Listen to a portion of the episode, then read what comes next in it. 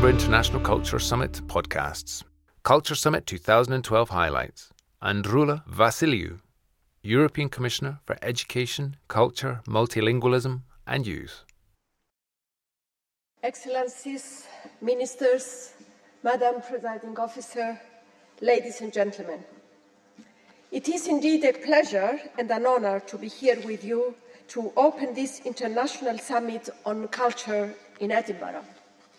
I would like to thank the British government, the Scottish government, the British Council and the Edinburgh International Festival for organising this event. I would also like to give a special thanks to Scottish Parliament for welcoming us to their impressive home. The Edinburgh Festival is today one of the most prestigious and groundbreaking events in the world's cultural diet. I cannot think of a better place in which to discuss the international dimension of culture than a city which welcomes so many artists from so many countries every year. And as someone who comes from the Eastern Mediterranean, I particularly appreciate the symbolism of Edinburgh as the role of Edinburgh as Athens of the North during the Enlightenment. And I was very pleased, uh, Madam Presiding Officer, when I was traveling by train from London here, there was a gentleman sitting next to me, and he was explaining to his son that Edinburgh is Athens of the North. So I was very pleased indeed. Well, as we open this summit, I'm thrilled to be among the group that brings together the spheres of policymaking and cultural creativity. We do inhabit very different worlds, each with its own language and set of rules. But I think we learn a great deal simply by listening to one another. Therefore, I encourage everyone at this summit to reflect on the mesmerizing mosaic that is human culture and to share ideas on how this priceless global heritage can help our peoples to live together in peace. Navigating the world of cultural diplomacy is part of my day to day work. As the European Commissioner for Culture, my first concern is to protect the unique patchwork of national, regional, and local cultures inside the European Union. Language serves as a useful measure to our diversity. Today, the EU's 27 member states contain 23 official languages, more than 60 regional and minority languages, and more than 120 migrant languages. The Tower of Babel is still standing tall and proud even in 2012. The challenge of Europe is the challenge of globalization. How do we sustain diversity where economic and te technological forces often bring homogenization? How do we encourage the smaller players when bigger markets invite consolidation? How do we create space for the voice of culture when that of business talks so loud? The European Union has grappled with these questions from day one. Increasingly, my work takes me outside the European Union to the question of Europe's place in the world. And here too, I am interested not so much in the promotion of one specific culture or collection of cultures as in the progress of a certain idea of what culture means. I do not believe that Europe's soft power in the 21st century is about projecting a cultural vision of what Europe represents. Nor should it be reduced to a question of helping its artists and promoters to find new audiences. Rather, I believe it is about talking Europe's major historic challenge, how we manage our diversity, to the global stage, and, and engaging our partners in the debate. Europe's openness, both among its own nations and communities and towards the rest of the world, should, I believe, help to shape the EU's approach to cultural diplomacy. But, ladies and gentlemen, before I say more about cultural diplomacy, I would like to set out why governments intervene in culture in the first place. In the European Union, the cultural and creative sectors account for millions of jobs, if I'm not mistaken, 8 million jobs, and some 4.5% of our gross domestic product. These are fast growing, innovative industries, and some of their leaders are among us today. In the midst of such talent and invention, one might reasonably ask how governments can usefully contribute to all this. What indeed is the role of government when it comes to culture and the arts? And what, more specifically, is the role of the European Union, a project which, in the eyes of some, has become too preoccupied with economics and finance? In truth, this is not a new debate. Europe's first philosophers regularly explored the place of art in society, recognizing its power over people's imagination. Plato was suspicious of the effect that poetry could have on the soul of the young Athenians. If the purpose of education was to deliver the mind from its metaphorical cave and elevate it to the clear skies of pure, rational thought, then poetry represented a harmful distraction and belonged to the inferior realm of illusion. In Plato's ideal state, Politeia, the role of government was therefore to control very carefully the types of drama and poetry to which young people should be exposed. Europe has come a long way since then. And today we are proud of the autonomy and freedom that the arts enjoy in our societies. In some ways, this is a measure of the health and vitality of our community. But the journey has not been an easy one. And in the darkest moments of our most recent history, the European dictators of the 20th century put art and culture at the service of a totalitarian machine. The contradictions of government and art are evident. One speaks the language of power and order, while the other concerns itself with truth and beauty. While government yearns for stability, art often seeks to provoke and challenge. Ironically, art is perhaps the more democratic of the two. Even in Europe's sophisticated liberal democracies of today, critics accuse governments on feeding culture to the machine of growth and jobs and ignoring its intrinsic value, art for its own sake. So, in the light of all these dangers, ancient and new, would it not be better if, if governments stayed away altogether? After all, what can the bureaucrat offer the poet? What policy can help the painter? What regulation will inspire the composer? And yet, I believe the case for public intervention is as strong today as it has ever been. For the arts do not exist in isolation, separate from the rest of society. This is particularly true if we take a step back to see the entire process of creation, which usually culminates in some form of interaction with an audience by means of performance, exhibition, or publication. Whether we like it or not, our societies decided long ago to organize the arts and cultures.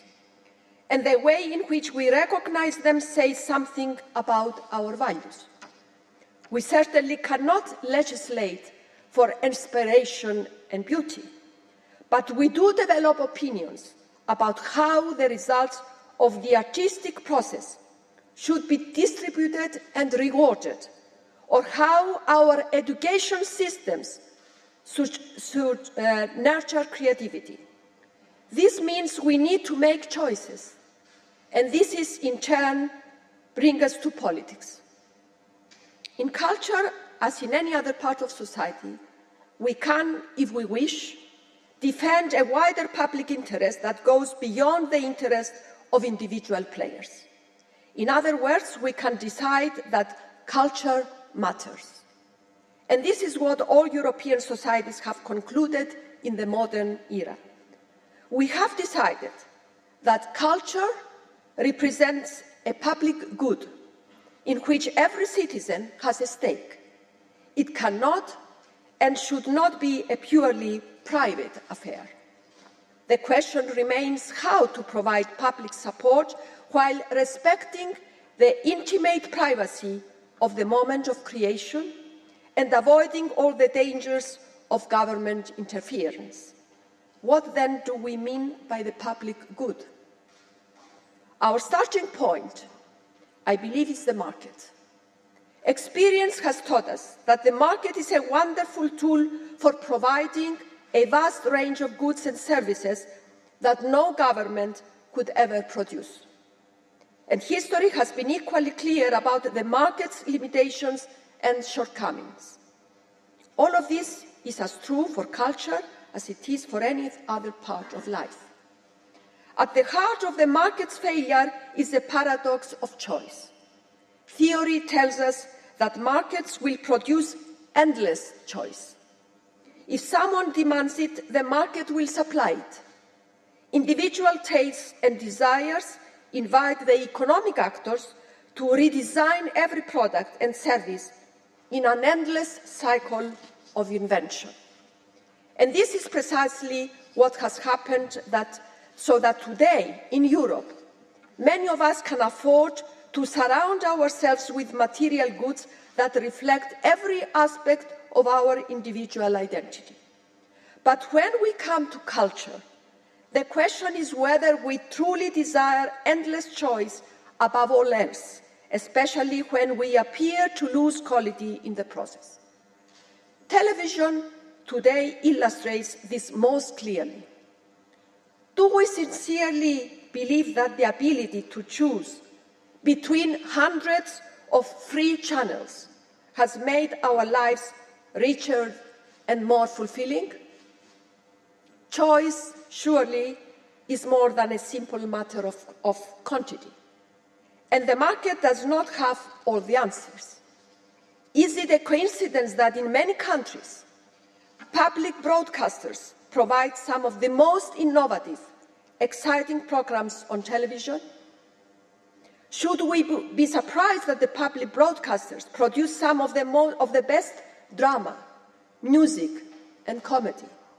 Or that they offer them the best hope of independent and impartial news and documentary? Ultimately, public intervention and public money is behind success. Cinema tells a similar story. Do we really believe that the market alone would have produced the wonderful patchwork of film heritage that covers the whole of Europe?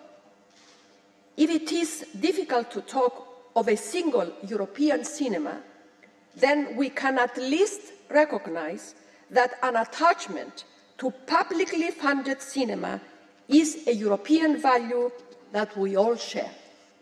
And yet, I do not believe this is a uniquely European story. I am certain that many of us in this room would share some of these values. Many of us would agree that markets alone cannot deliver everything that a civilized society demands in the field of culture and the arts. Ladies and gentlemen, if I wanted to spend a few moments talking about the role of government, it is because it leads us naturally to the debate on cultural diplomacy. are we not all searching constantly for the public good? Are we not all trying to find that perfect balance between freedom, diversity, and equality? I am convinced that most of the cultural debates we face at home are equally relevant to our external relations.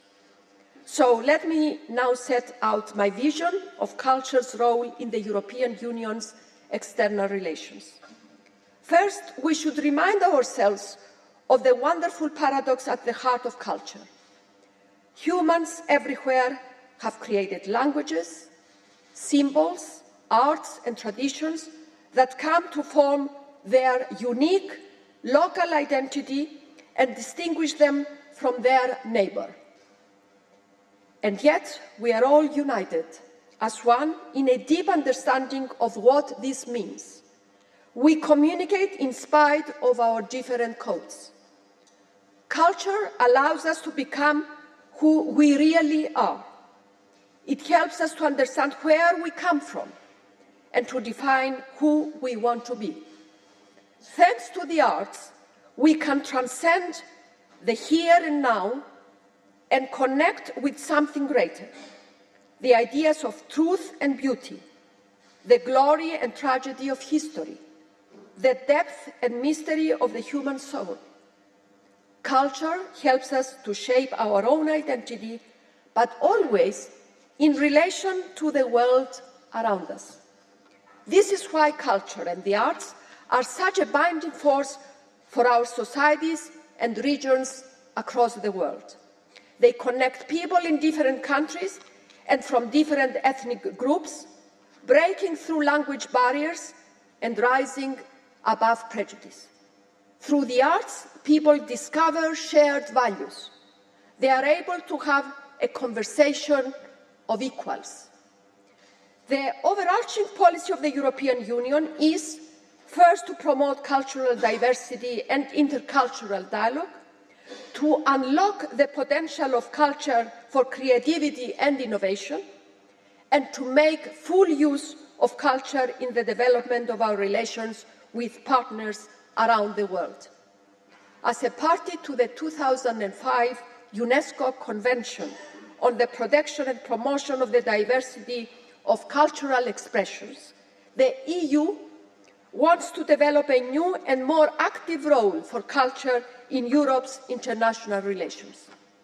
Increasingly, we see culture as a major factor of political, social, and economic development, and not just as a series of isolated cultural events. This is a change in approach that we want to encourage. Europe's cultural institutes are our key partners in this effort. A number of them, like the British Council and the Gulbenkian Foundation, have launched the More Europe initiative. They are organizing a series of debates across Europe in order to highlight the role of culture in the EU's external relations. The European Commission has also set up an expert group composed of representatives from the Ministries of Culture and Foreign Affairs to reflect on a common EU strategy towards third countries. We see China as a test case for this new approach, so allow me to say a few words about what we are doing. Earlier this year, I launched the EU's new high level people to people dialogue with China. Our shared objective is clear to deepen the mutual understanding between our peoples by promoting closer contacts across wide areas of social and cultural life. This can only happen if we educate our young people to respect and appreciate diversity. Therefore, education, culture, and youth are the three priorities of our new dialogue.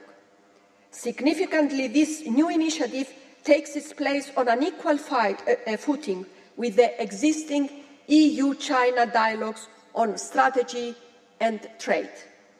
I see this as a clear recognition of culture's new and privileged place in the EU's relations with the rest of the world.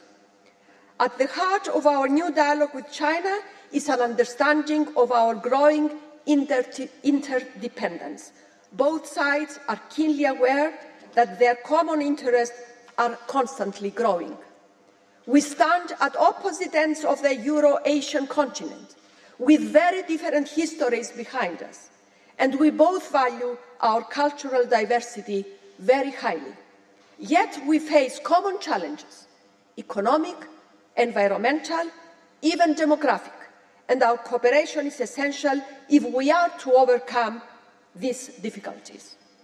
And the key to successful cooperation is, of course, mutual understanding. This is why people to people contacts are taking up a new role in our external relations.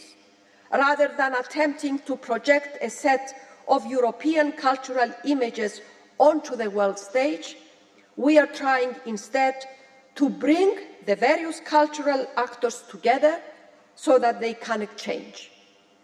It is the artists and cultural entrepreneurs who occupy center stage and not the accumulated heritage of a single tradition. I believe these principles are valid for all of Europe's relations across the globe. Let me now turn west. In the last couple of years, the European Union has significantly enhanced its cultural cooperation with Brazil. Our common endeavour is rooted in the principles of the UNESCO Convention. One of our priorities is to develop the cultural and creative sectors. In June this year, a conference on the creative economy in Rio de Janeiro allowed both sides to share their experiences in this sector and identify opportunities for further dialogue and cooperation. Cultural heritage occupies a central place in our policy dialogue with Brazil. Both of us are fortunate to have a rich, diverse, and vibrant natural and cultural heritage. By sharing strategies, expertise, and policies, our dialogue will help to preserve these important resources. Whether we are talking about Brazil or China, or indeed any of our external relations, in the end, it will be our citizens, our artists and cultural actors our students and teachers who forge new and deeper bonds between our peoples.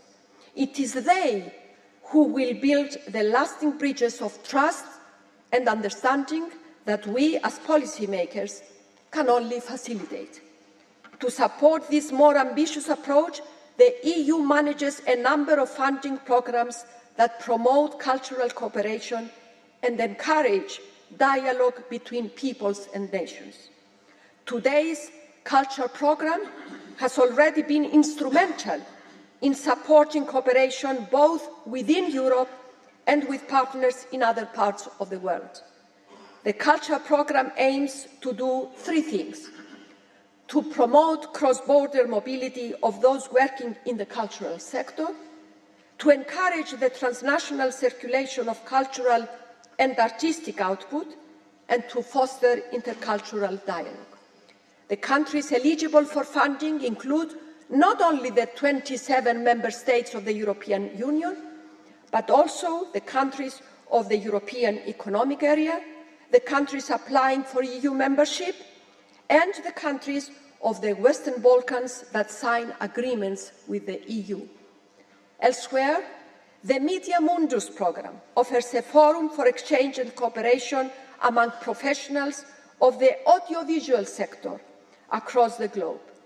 Many of you will be familiar with these programs. For the next funding period, 2014-2020, we want to strengthen this international approach to culture. Once again, we want to move away from supporting isolated events and projects towards designing a coherent, coherent strategy. Our new program called Creative Europe, and on behalf of the European Commission, I came forward with a legislative proposal at the end of last year. The European Parliament and the EU's national governments are now negotiating the text and we can expect an agreement early next year. Creative Europe will help the cultural and creative industries to adapt to the challenges of globalization, exploit the opportunities of digitization, experiment with the new business models, and develop new skills. The program opens up new possibilities for the full participation of the countries from the EU's southern and eastern neighbourhood. Our aim is to reinforce our cultural cooperation with these nations by extending to them the same approach in support of the cultural and creative sectors that we are adopting within the EU. For the European Union, the relationship with our closest neighbours, to the south and to the east, is essential to the stability of the region and its democratic transformation. Sorry, democratic transformation. The EU is attempting, as it always has done, to create an area of peace and prosperity within and beyond its borders, not by imposing its will, but by inviting a commitment to a set of values. Culture is a central part of this effort. The European Union has a duty to respond to the Arab Spring. We have anchored our new partnerships in joint commitments to the values of democracy, human rights, good governance, rule of law, and social justice. And we have concentrated on promoting people to people contacts, academic programs and scholarships, and stronger cultural exchanges. Beyond the immediate results of such exchanges, mutual understanding, friendship, and stronger ties, we are trying to encourage a more durable structural change, working together with the Association of European Cultural Institutes in the Middle East. We aim to help countries in the Mediterranean region to complete their democratic transition, design more effective cultural policies, and develop their own cultural and creative sectors. Let me now conclude with a few words about what our new program, Creative Europe, will do. In some of its most vital work, Creative Europe will support transnational projects that help cultural actors to take full advantage of digital, digital technologies and experiment with new business models.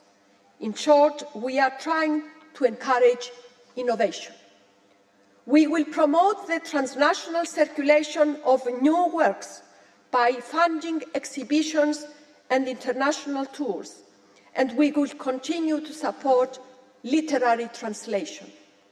We want to, de to develop media literacy across Europe so that young people are able to understand and interpret the masses of digital information that surround them every day. This is where culture meets education.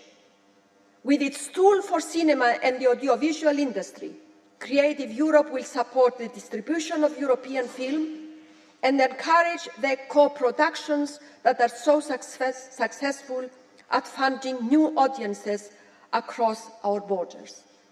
We will fund the training of industry professionals and help them to develop business contracts across the globe. And we will continue to support independent cinemas that show European films. The so-called digital shift lies at the heart of these challenges. Together with globalization, digitization arguably represents the major driver of change in the cultural sector, affecting as it does the entire value chain, from creation and production to distribution and access. Digital technologies help us to reach out to new audiences and improve access to culture. We can see unprecedented opportunities in terms of lower distribution costs and new channels for individual expression, all of which enriches cultural diversity. But there are, but there are challenges, of course. Digitization can be costly.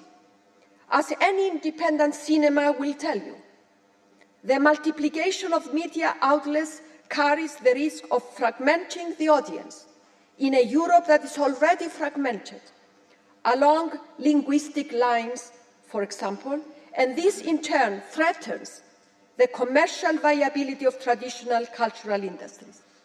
Our new program, Creative Europe, is there to help address exactly these challenges. And last but not least, Creative Europe will bring innovation to funding. When designing our program, we concluded that one of the biggest challenges facing small cultural operators was finance.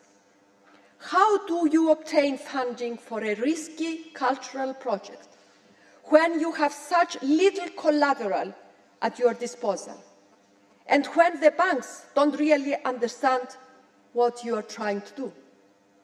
Therefore, with Creative Europe, we are proposing to create a new European loan facility that will improve the access to credit of small and medium enterprises by providing risk protection to banks.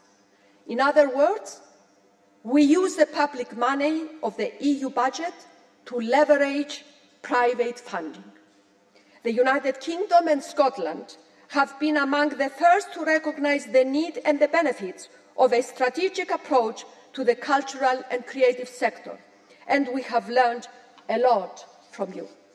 We know, for instance, that what is needed is a cross cutting approach, and for this reason, the Commission will soon adopt a communication inviting all levels of policy governance, from the local, the regional, and national up to the EU level, to develop integrated strategies in support of the cultural and creative sectors. Such strategies must go beyond the traditional remit of ministries of culture. We can no longer work in isolated silos. We must reach out to other government policy areas like economic affairs, education, urban and regional development, and territorial planning. Ministers, ladies and gentlemen, working together towards common goals is something that we Europeans have learned to do well over the last half century, often in the face of adversity, doubt, or skepticism. Today's economic and financial worries only strengthen our determination to continue along the path. The European project is founded upon the ambition to find unity in full respect of the diversity of the cultures and identities that compose it. This is a work that will never reach a final destination. It is a constant striving, that, and that is how it should be. This is a powerful image and arguably a universal one.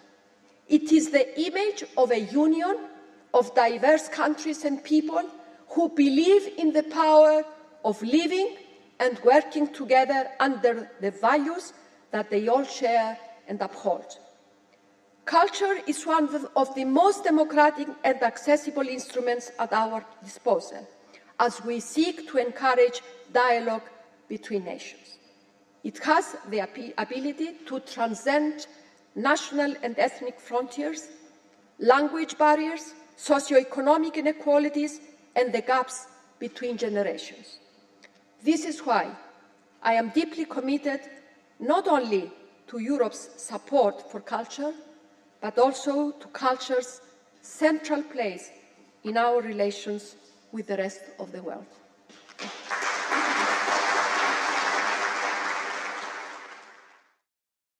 For more information about the 2014 Edinburgh International Culture Summit, visit www.culturesummit.com.